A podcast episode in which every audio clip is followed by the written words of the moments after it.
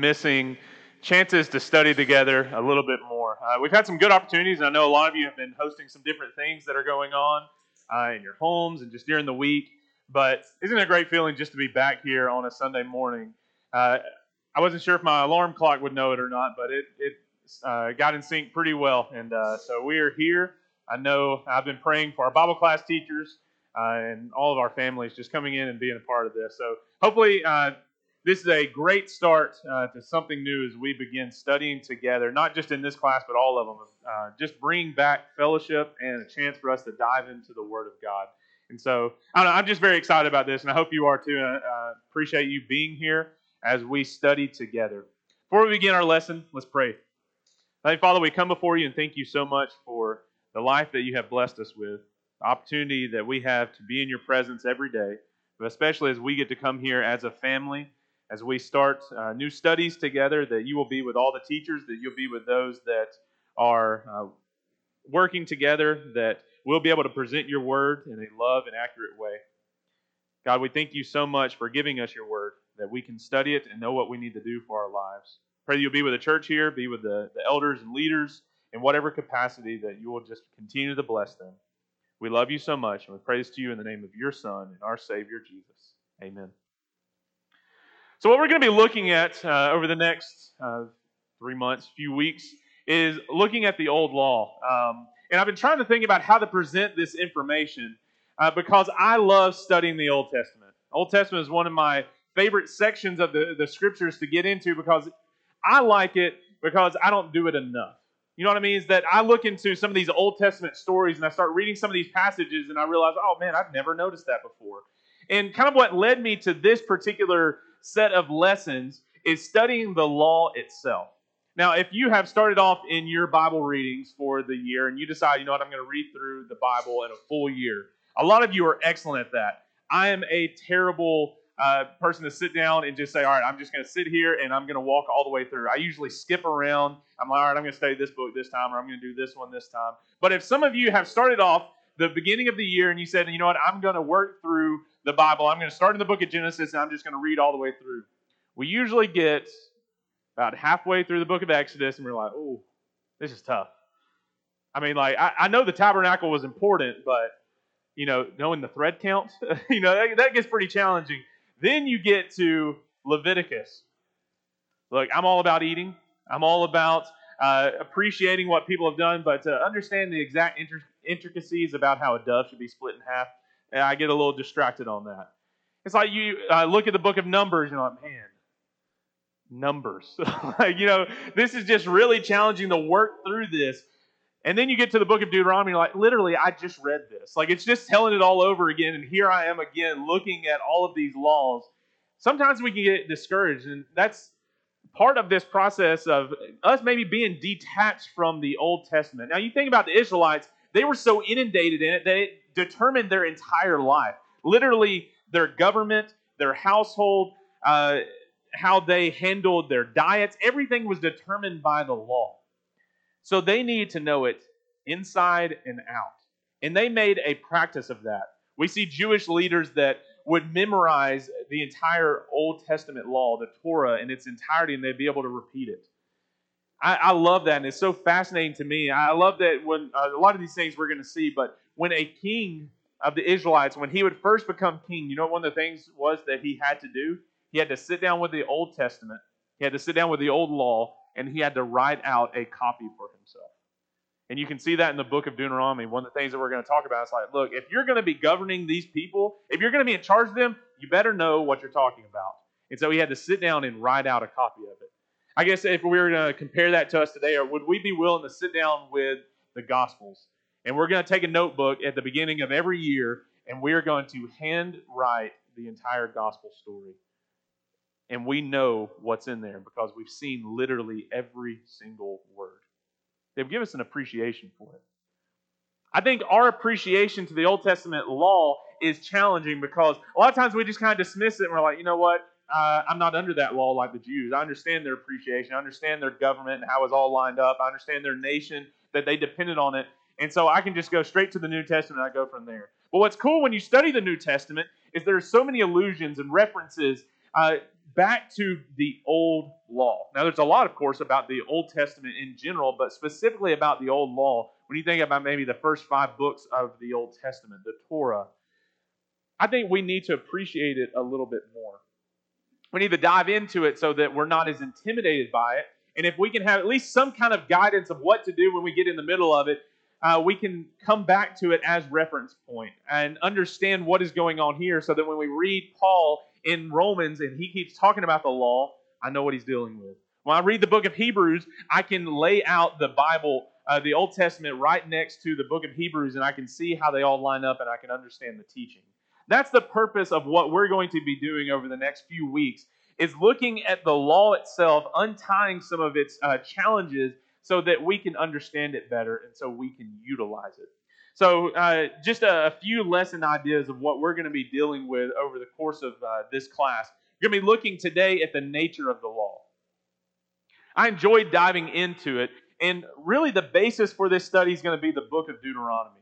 Um, you know, because he is retelling the law and it's to a new generation, all these things we're about to see. But I like the book of Deuteronomy because he's going to take all the things about the law and he's going to give us a little bit more breadth into it. He's going to tell us a little bit more about it and why we should appreciate it. And I'm saying we because I do think it includes us today to some extent of understanding this nature of the law that is behind it. Because if God gave it, it was for a reason. And He expected them to follow it, and Jesus would utilize it, and He would use it as a foundation, and we need to be able to go from there. And so I think there's a lot that we can learn just by its nature that God was willing to give a law, to give commandments and to tell his people, this is what I want you to follow. And I think there are principles there that are powerful that we can see played out even today because they're universal principles that are founded in the nature of God. And all that will come out after a while. We're going to look at the conditions. Um, I think there's some really cool things at the end of Deuteronomy where he gives us this pathway and he's like, look, you're going to choose your path. What are you going to do? You're going to follow God or you're going to follow yourself. It's the same thing that we see all throughout the ministry of Jesus, I think specifically about the Sermon on the Mount, you get to the end of the Sermon on the Mount, and Jesus gives us two, uh, two pathways to follow, literally. He said, Are you going to go narrow or are you going to go wide? Are you going to be a good tree or are you going to be a bad tree? Are you going to be a good servant that's going to enter into heaven or are you going to be a disgraceful servant that's going to be cast out? Are you going to be a wise man that's going to build a good house or are you going to be a foolish man that's going to build a bad one? He gives us these two pathways, and Deuteronomy is the same thing. You get to the end of it, and he says, Here are the conditions. You can follow me and you will receive these things, or you can go against me and you will receive this. There are conditions to it, and what will you do? There are also some issues, um, not issues in God's actual plan of what He's shared with us, but uh, some things that prompts issues through the, the Old Testament. Because if you read the book of the prophets, you read any of the books of the prophets, you find where they're kind of like the policemen of the law. That's the way I like to think about them. They have to tell the people, remember what God said? Look, how did you end up over here? God told you at this point, way in the very beginning, focus, be dedicated. But here we are in the book of Amos, and Amos is just ticked at the people because he's like, Look, I just came out of my, my farmlands. I had to come over here and get on you guys because you have stepped outside of God's will. Did you misunderstand what the law was saying? It was very clear. Did you have an issue with it? What exactly is going on here? And so we'll get into some of those complications. We'll talk about exceptions in the law, or what some people may decide is an exception, and how God handled those, and really what was He He doing with a, a bigger purpose in mind. Then we're going to look at the actual laws themselves and look at some fundamental principles. And this is what I enjoy doing, even teaching it any kind of New Testament class. You go back to these principles. Why in the world would God say, "Don't take a young goat and boil it in its mother's milk"? Uh, is there a lesson we can learn today uh, about that? You know, I, that's not really a cooking practice that I use, uh, but maybe that's something that you struggle with and you need a law or a commandment about it. Uh, we're going to look at some of these fundamental things. What's the big deal with these dietary laws? What's the big deal with different types of fabric? What's the deal with uh, sacrifices and how they're supposed to be done? We're going to look at these fundamental principles, and that's going to span over a number of weeks as we look at them in different categories. We're going to look at uh, the law as a precursor to the New Testament. Old Testament law, New Testament law. How do we go from what was given to Moses and taught to the people to what Jesus gives uh, to us today? Then we'll talk about that more in depth Jesus and the law, and then finally we'll look at uh, the law and Paul. So um, that's what we're going to be approaching as we go through this. And as you can see, there's 11 uh, classes on here, and normally a, a, quarter is 13. But college students coming back in town in August, and so just know we'll uh, swap out teachers for a little bit in those last couple ones. But that's our goal. Uh, if we make it through one of those, I will feel successful. So at least you know what I'm trying to do, and we can work through this together. So, as I said, we're going to be talking about the nature of the law. We could read through the book of Deuteronomy, and actually, that's one of the things that um, God told Moses to do with his people. He said, All right, at the end of every seven years, I want you to bring everybody together in the place that I decide, which we know ends up being Jerusalem. He said, I want you to bring everybody together. You know what we're going to do? We're going to read the law out loud, and you're going to stand there and you're going to listen to it. Now, that may seem really daunting to you, and it's one of those things that I come back to. I'm like, I understand, you know, I, I try and read through this and understand, but to sit there and listen to all these things being read out loud, but people did it. That's some dedication. Ezra, when uh, he was rebuilding the temple and trying to bring everything back into balance the way it was supposed to, you know what he did at the end of uh, uh, one of those um, segments in his life as he was working with the temple? He brought everybody together, and from morning until night, they read the law out loud. I love that. And I think we today, as Christians, as a church, need to spend more time just reading the scriptures all the way through. I think it'd be great for us to get together and just say, you know what, we're going to start in Matthew chapter 1, starting in verse 1, and we're going to read the Gospels. We're just going to sit here and we're going to listen and appreciate what is being said to us. We need to do it more. Um, and when I think about um, what we're trying to accomplish in here, I, have all you can get some of these. Uh, I've enjoyed this. I don't make notes in my Bible that I use on a regular basis because then I I can just think about those. I appreciate Reed talking about on Wednesday night. He's like, you know, I've got my Bible and I want to transcribe all of my notes and put them in here. I feel the same way about my Bible. I want the one that is laid out identical. If there's one word that's off just by a little bit, it's going to throw me off. I'm working on something. But I don't like to mark up in here. But I do like having somewhere that I can mark up. And so what I've done, just a freebie for you to think about, is um, ESV puts out a single book of the Bible in a bound version, and it's got uh, words on one side and then notes on the other. And so as I started working through the book of Deuteronomy, that's what I did. And I, my challenge for you as we go through this, if you're going to stick with us in this, do the same thing. Pick the, uh, the book of Deuteronomy. I think it's a lot easier to read than some of the other ones, and just work through the text. Ask questions.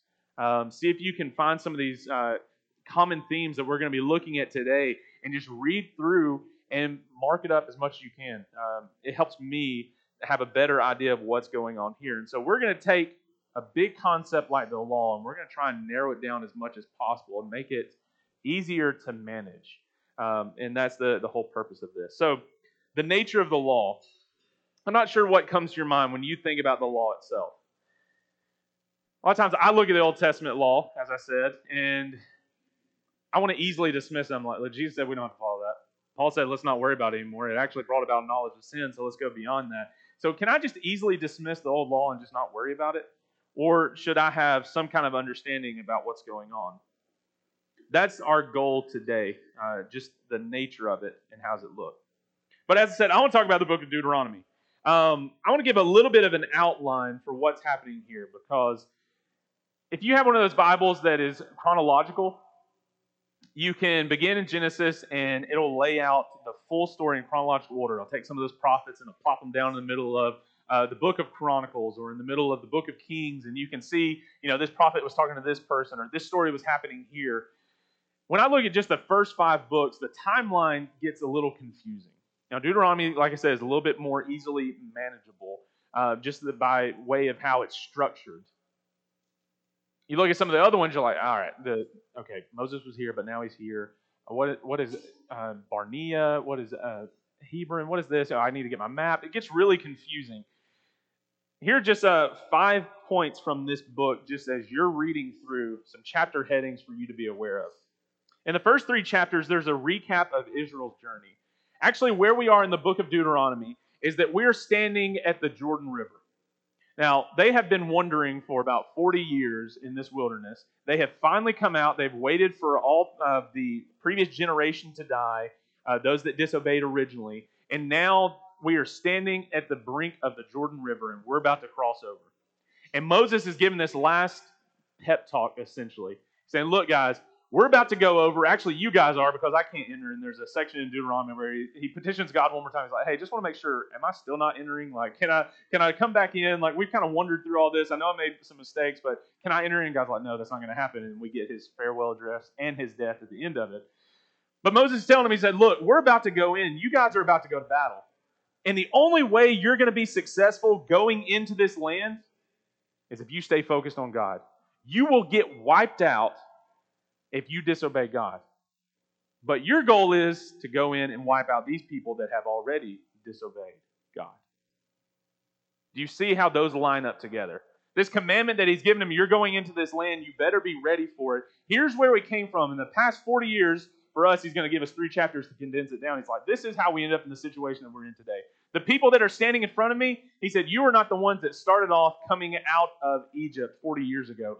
All of them have died except for 20 and down. Uh, all of them have died, and here we are standing in front, and the Levites too, right, Mark? That's right. Um, well, that's something that we've studied and talked about. But you get this recap of Israel's journey. How do we get to where we are? How are we at the brink of the Jordan? And before we go over to the book of Joshua, when Joshua is literally going to step through and enter into this promised land, he's given us a recap of that journey. But he also gives us a recap of Israel's relationship with God. If I were going to pick a handful of chapters for you to pull out of Deuteronomy to go study this week, here's what I would like you to do read chapter 4, chapter 6, and chapter 30. Those are very important to get this uh, overview of the book. Chapter 4 has become one of my favorites. I thought it'd be 6. You know, we're familiar with uh, Deuteronomy chapter 6. You know, it's the, the Shema, you know, uh, the Lord our God is one. We are to love him, you know, and that's something that we'd memorize. And you talk about God wherever you go and whatever you do. But I've enjoyed chapter 4 because it's really punched my heart. And we're going to be dealing with that today because part of the nature of the law is guiding us to how do we appreciate any law, any command that comes from God if He asks us to do something. In, in these few chapters, chapter 4 to chapter 10, it is this recap of their relationship to God.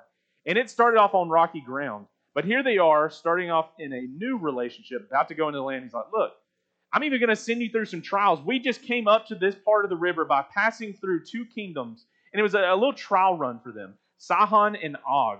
Um, that he uh, he brings them up and he said, Look, I'm going to show you exactly what I'm going to do with all this land that you're looking out across the Jordan. These two kings that we just passed through, that you just fought against, if you will do exactly what you did here, not a single city over there will stump you. But the only way you're going to do what we did here is to put God first. And he talks about love. He talks about having the soul right. He talks about uh, the heart being guided in the correct way. And this, if God asks you to do something, you do it. It's this trust fall mentality. And I think that's what happens in these few chapters. It's this trust fall. God says, if you will just trust me, I'm sending you into a land that there's giants in there. I'm sending you into a land that you don't know, but it's going to be okay. But the only way that's going to happen is if you trust me. So he gives us a recap of their relationship with God. Then he goes to uh, how to love God and keep his commandments. And uh, that's where we're going to get those fundamental principles uh, in those chapters where he goes through all those uh, things that, um, all those tiny laws that we're familiar with, the big ones about feast, all that kind of stuff. Then we get to the end, chapter 27 through 30, and it's the blessings and the curses. You do this or you do this. It's your path. You're going to take the narrow, you're going to take the wide. And then the final thing is Moses' farewell, 31 through 34. So, just a quick little breakdown, maybe to make the book just a little bit smaller to you uh, as you read it this week and over the next few weeks. Like I said, start off with 4, 6, and 30, and uh, I think you will enjoy that. So, here's some other uh, takeaways as we're getting into this a little bit more. And it's, you know, like I said, we got to start big and condense it down a little bit. So, the book of Deuteronomy, Moses explains the law. If you look in Deuteronomy chapter 1, verse 5, they're standing at the brink, and he's talking about this beyond the Jordan in the land of Moab is where they're at. And Moses under, uh, undertook to explain this law. If you're underlining, that's a key idea here. Explaining the law. That's a lot different than just telling the law, right? I can tell you what the law says, but to explain it. Why would I listen to these commands coming from God? Why should I trust Him? Why do I think that it's going to go good for me? And there's one of these phrases that we're going to see that is repeated all through the book of Deuteronomy that your life may be lived in this land, that you may have a long life. And so, if you're reading through the book of Deuteronomy, you want one of those challenges, you can write this at the top of uh, the book. As you start off living life. See where those phrases come together living life. He said that if you'll do this, you'll have a long life in the land. And it's more than following a commandment. And when we get to the New Testament, what were the Pharisees caught up in? They were looking at just the letter of the law. They were looking at just the words that were there and they didn't understand the heart matter behind it. Because what did Jesus call them out for in Matthew chapter 23? He said, Look, you guys look like whitewashed tombs. You're beautiful on the outside. You look like you've got everything put together, but what's on the inside? Dead men's bones. He said, It's like a cup. You clean the outside of the cup, but what's on the inside? All the leftovers, everything that you didn't clean. It's like opening up the dishwasher, pulling and, and not starting and pulling out a cup that's been in there for a while. It's like, you know what, I'm going to use this. He's like, that's what you look like. You look like you're good on the outside, but on the inside, the heart is off. When he explains the law, and what we see in the book of Deuteronomy, it's more than just the words themselves, it's the reason behind them. Why would I do this? Love is a key in understanding that. So Moses explains the law to the new generation that has come out of the wilderness. And as I said, that's where they're standing. They have just come out of the wilderness in verse 3, chapter 1, verse 3, in the 40th year. Uh, he gives us a time stamp here. But also, let's go to chapter 2, 16 through 18. This is the new generation. If you're just trying to keep notes and find out what's going on, when I keep calling it a new generation, this is what we're dealing with here starting in chapter 2, verse 16. So as soon as all the men of war had perished and were dead from among the people, the Lord said to me, Today you were to cross the border of Moab of Ar.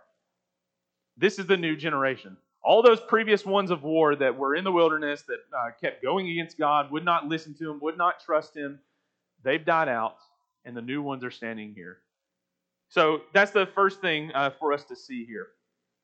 A couple of other things. Moses reminds the new generation they are called to a standard of living that is right and good. Go to chapter 6, and we're going to look at 17 and 18.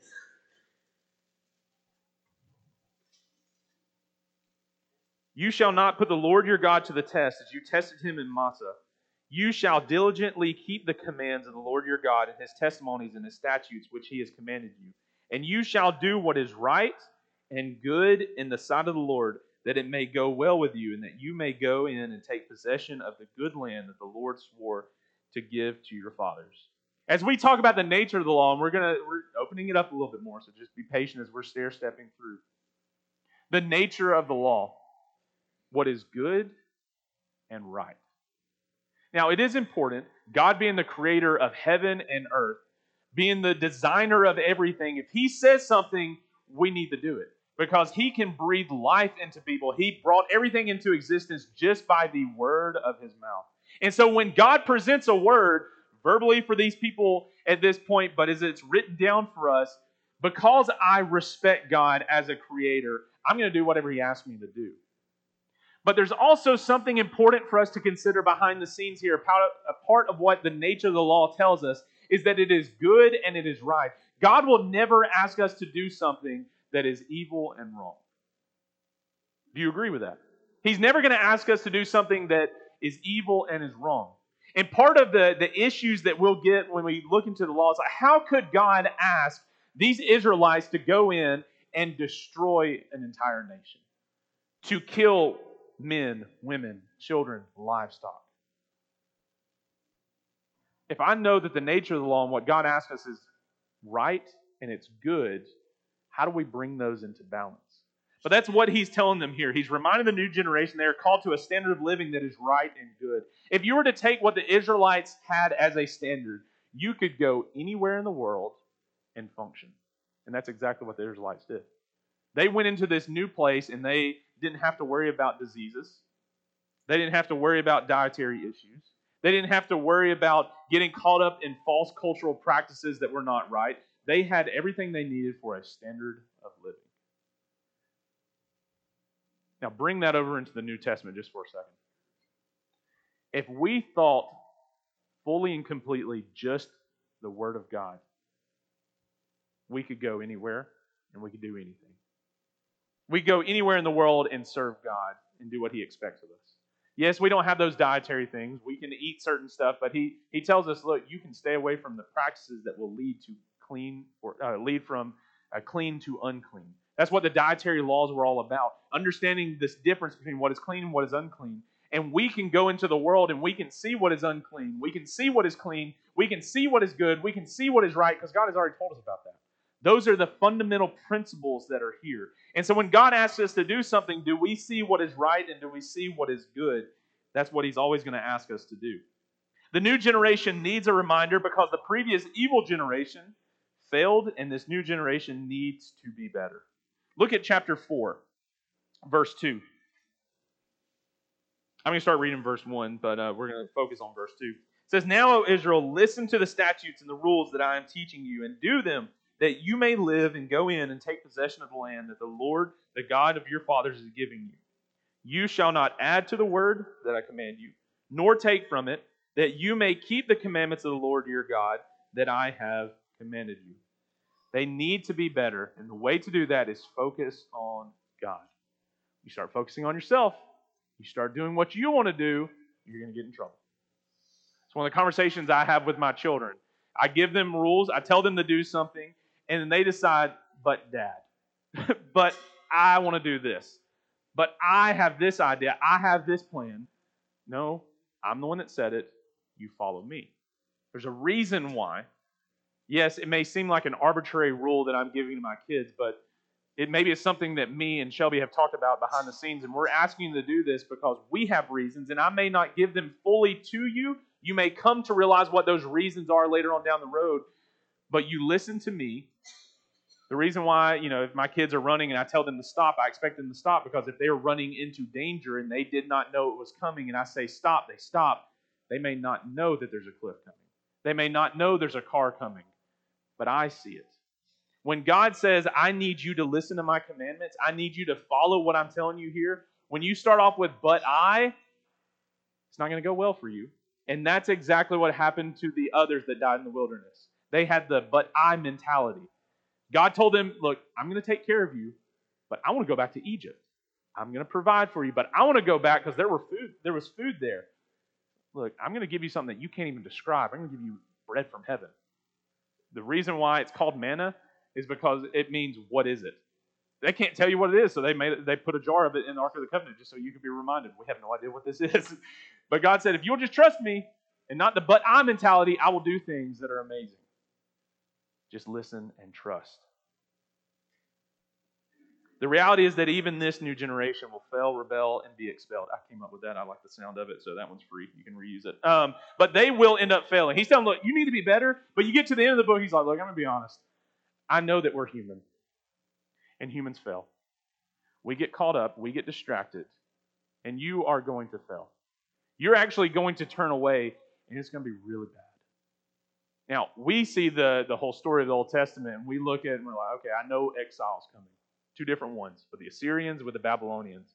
And when they went into exile, the stories about what they went through, it really makes you sick to your stomach. And there's a passage that we're going to be looking at in the book of Deuteronomy that it'll make your stomach turn inside out because of what they're going to go through. And he's telling them decades, uh, centuries before they go into exile, he's like, Look, I'm telling you, if you disobey me, this is what's going to happen. Just be aware that when it happens, who's to blame? It's not like you're going to turn back around. It's like, why would God do this to us? I cannot believe that He would lead us into this different nation. I cannot believe He'll allow us to be taken over. And He's like, I told you. If you'll trust me, not a single enemy will come against you because I'm fighting for you. As soon as you have the but I mentality, you're going to get wiped out. And I'm telling you right now, when it happens, do not say, Who is tempting me? that it's God. We are tempted when we are what? Lured and enticed by our own desires. James knew exactly what was going on in James chapter 1, and it mimics exactly what we see in Deuteronomy and the Old Testament altogether. And then the expelled, they're going to be cast out. Go to Deuteronomy chapter 31, 24 through 29. We'll look at that passage.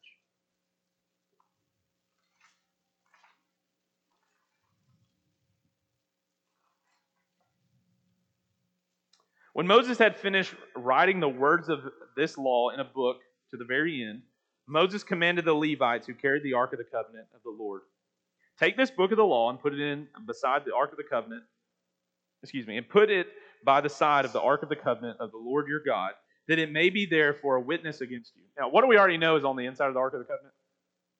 What three things are in there? There's manna, copy of the Ten Commandments, and then Aaron's rod. And those things are in there as a witness, right? Are you going to trust God? Well, here's a jar of manna. Tell me what it is, and you know you get bonus points. Well, we don't know. We just know God gave it to us. Aaron's staff, he led the people, and it budded for a reason because people weren't trusting what was going on. And then the copies of the commandments. These are the original things that we're all binding ourselves to. They're going to be here as a witness. So he's got the Ark of the Covenant, and now what's beside it? Copy of the law. But look, you don't have to open up the Ark of the Covenant because you can't touch it anyways. Um, but here's a copy so you know what is expected of you. That it may be there for a witness against you. For I know how rebellious and stubborn you are. Behold, even today, while I'm yet alive with you, you have been rebellious against the Lord. But look, I'm standing right here with you. And Moses took on, right, this, this great responsibility to lead the people. What was his father in law's advice to him? Remember when all these people, uh, they had this law and they're going through the wilderness and all these people have these issues. You know, so and so's ox jumped out of the fence and it gored uh, this person, you know, who's responsible. And so they would have to come to Moses and he had to decide to, uh, what do I do with this? But what did his father in law tell him to do? To delegate share the load. And part of chapter 1 uh, through 3, you get that story again. Uh, he says, Look, these are your leaders that you trust, the precursors to the understanding of our elders, uh, part of this leadership mentality that is there.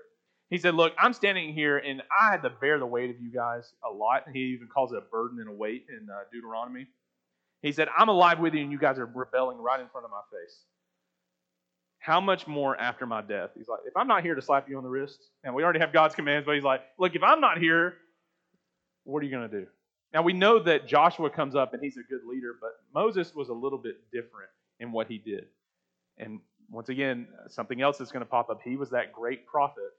And in Deuteronomy chapter 18, it talks about another prophet that is to come. Moses spoke face to face with God, mouth to mouth. They were right there in front of each other. What God said, he said. And there's a new prophet that's going to come, Jesus. And when you see Jesus, you see God because he is the Word of God with flesh on. Let that sink in. When you have an example of God's law lived out in front of you, you follow in line. And so he's telling me, he said, Look, you guys are even going to rebel. I'm standing right here in front of you. But when I die, what are you going to do? Assemble to me all the elders of your tribes and your officers, that I may speak these words in their ears and call heaven and earth to witness against them. For I know that after my death, you will surely act corruptly and turn aside from the way that I have commanded you. And in the days to come, evil will befall you, because you will do what is evil in the sight of the Lord, provoking him to anger through the work of your hands. Look, I'm giving you all the positive things. You got all the blessings and cursings. If you just Follow God, He will bless you. But here's the reality we need something more. Now, not more than the law, and this is going to, to broaden our understanding when we get to the New Testament a little bit more. We have to have Jesus. The law is not sufficient by itself. It is a guide, a guardian, is what Paul says in Colossians chapter 3, leading us to Jesus. But Jesus is the full image of God. We follow him. It's a lot different so they're going to fail, rebel, and be expelled. So the hope for the people, not just this generation, is that their heart problem will be fixed. We won't read all these passages. You can mark them down. Um, it's a heart problem. It's still the same thing today when we talk about us following God or not. It's a heart problem. Is our heart right? Are we? Do we have this singular devotion to God? You can't serve two masters. You'll either love the one or hate the other. You cannot be devoted to God and anything else, this world, possessions, you love God first. Jesus says the same thing. He said, You can take all the Old Testament commandments, you can narrow them down into two. Love the Lord your God with all your heart, soul, mind, and strength. And the second one is you love your neighbor as yourself. Love is key. And the way to love right is to have a heart that is changed to obey God. And they were told about it for us in the book of Deuteronomy But also the prophets, our policemen of the law, they come in and they say, Look, God's coming in, He's going to give us a new heart. He's going to change that stubborn heart. And a lot of these laws were in place because of the callousness that people had, the stubborn heart they had. In Matthew chapter 19, people ask uh, Jesus, Why did Moses give a certificate for divorce to anybody? He says, Because the hardness of their hearts. They didn't understand. But from the beginning, it was not so. Jesus jumps past the law although the principles were there, he goes past the law and he says God had a purpose from the very beginning that man and woman should be together, and they shall be one flesh. And what God has put together, let no man separate. Now, I can go to the law and I can give you some principles of why that is true, but you can see from the very beginning they just needed a slap on the wrist and needed further guidance about what they were doing. So, this is what's going to happen. They're going to have a heart that is fixed. So, what is this law exactly? When we talk about you know this big picture, the law, hope you start seeing some of the nature behind it and what's going on here. When we say the law or the law of Moses, it's more than just Genesis, Exodus, Leviticus, Numbers, and Deuteronomy. It's what God has asked. That's the law. And Moses shared that law. And there's 613 commandments. Uh, you can pull up a list. I thought it was uh, I I've used that as a reference that I know there are 613 commandments that people are supposed to follow.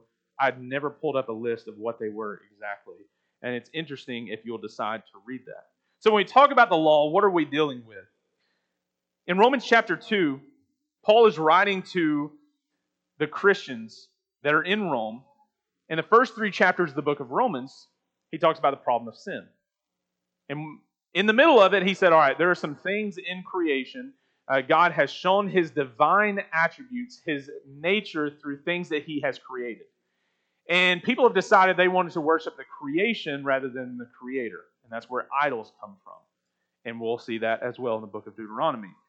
Why would you worship something that you have control over? We worship God because we do not control him, he controls everything. Why would I make an idol that I can control, that I can control? That's what's going on in Romans. And when you get to Romans chapter 2, he's telling, he said, look, there's this principle of the law that people can recognize.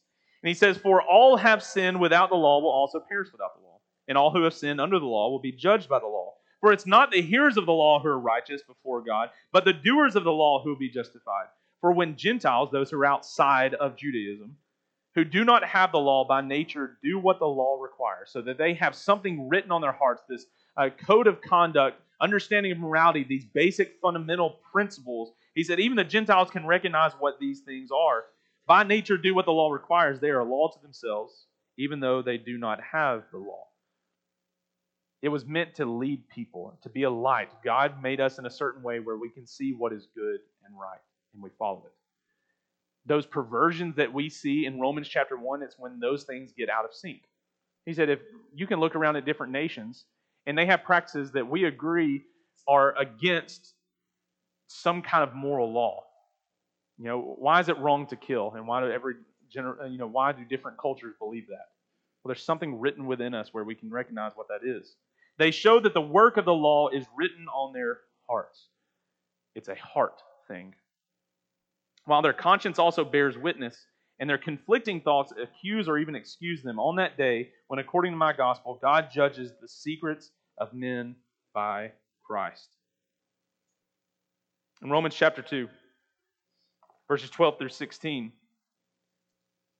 he gives a description of what the law is again. He said, to begin with, the Jews were entrusted with the oracles of God. There's this premise, the nature of the law, that we can understand. It makes sense. It makes sense that the creator of heaven and earth would ask us to do something and he expects us to do it. There's a principle there. But when he gave it to the Jews, he gave them oracles. He spoke these things to them. He said, Write it down and let it be a witness. You know the terms of the agreement. There's a contract here. So you don't come before me and say, God, I didn't know you wanted me to do that. I didn't know you didn't want me to go there. I didn't know what you would expect of me. He's like, okay, let's go back to this point. You know, here, paragraph section. Here's what I expected the terms of the agreement, the oracles of God were shared with the Jews, they are without excuse. And that's a theme in Romans chapter 2. You are without excuse because you have everything you need. In Romans 7, verse 6, but now we are released from the law, having died to that which held us captive, so that we serve in the new way of the Spirit and not in the old way of the written code. Going from the old law to the new law, understanding its fulfillment in Jesus. Paul deals with this all through the book of Romans in, uh, in a pretty in depth way, but one I hope um, we, can, we can see why God would be doing this. That we're released from this so that we can understand righteousness comes from Jesus, not by our own merits, but by doing what he asks us to do. So, what is God's expectation for obedience? Stop and think about this just for a moment. What is God's expectation for obedience? He has a high standard for obedience, right? If He gives us a command, if He gives us something, it's for a reason. And He would expect us to do something with it. In James chapter 2, verse 10, Whoever keeps the whole law but fails in one point has become guilty of it all. So, is there really this expectation of God wanting us to do the whole law? Did He want perfect people? I, I think about the Sermon on the Mount. You must be perfect as your Heavenly Father is perfect. What's going on here? Could they have a checklist mentality with the 613 commandments and do it all perfectly? Or did He have a different standard?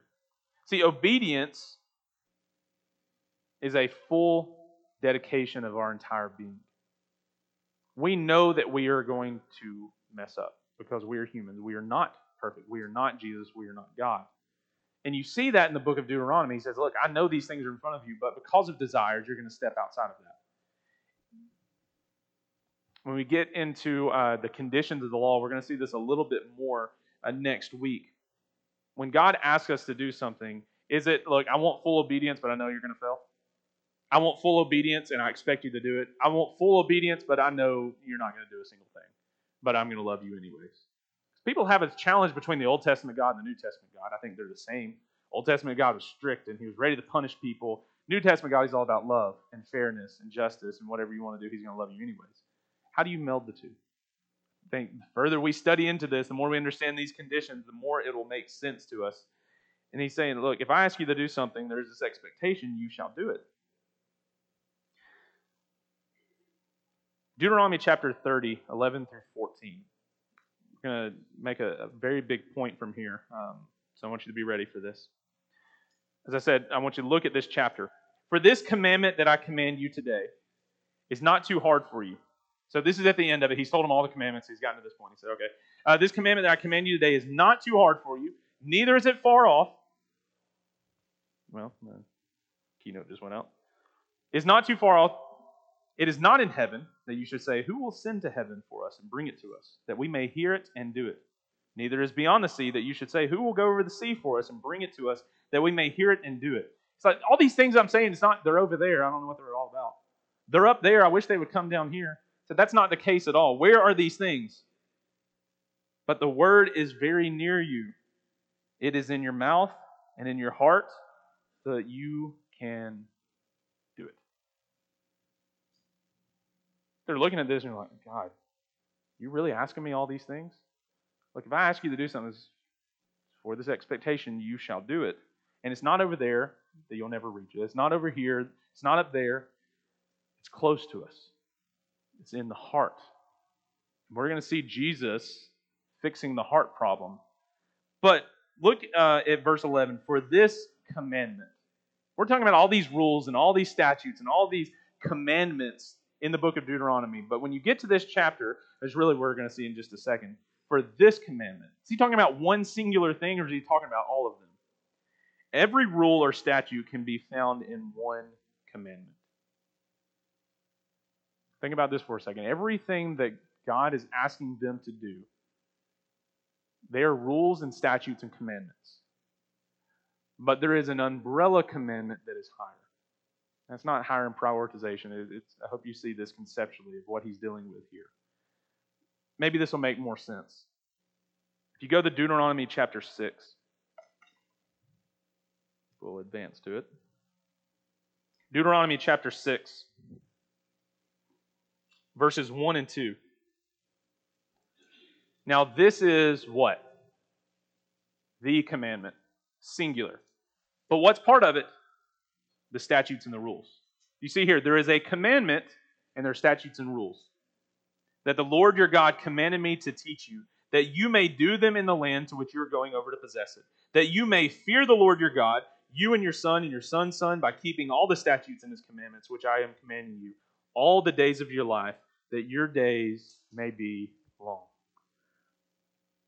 I love this concept, and it, it drew me into the book of Deuteronomy. There is a singular commandment to do what?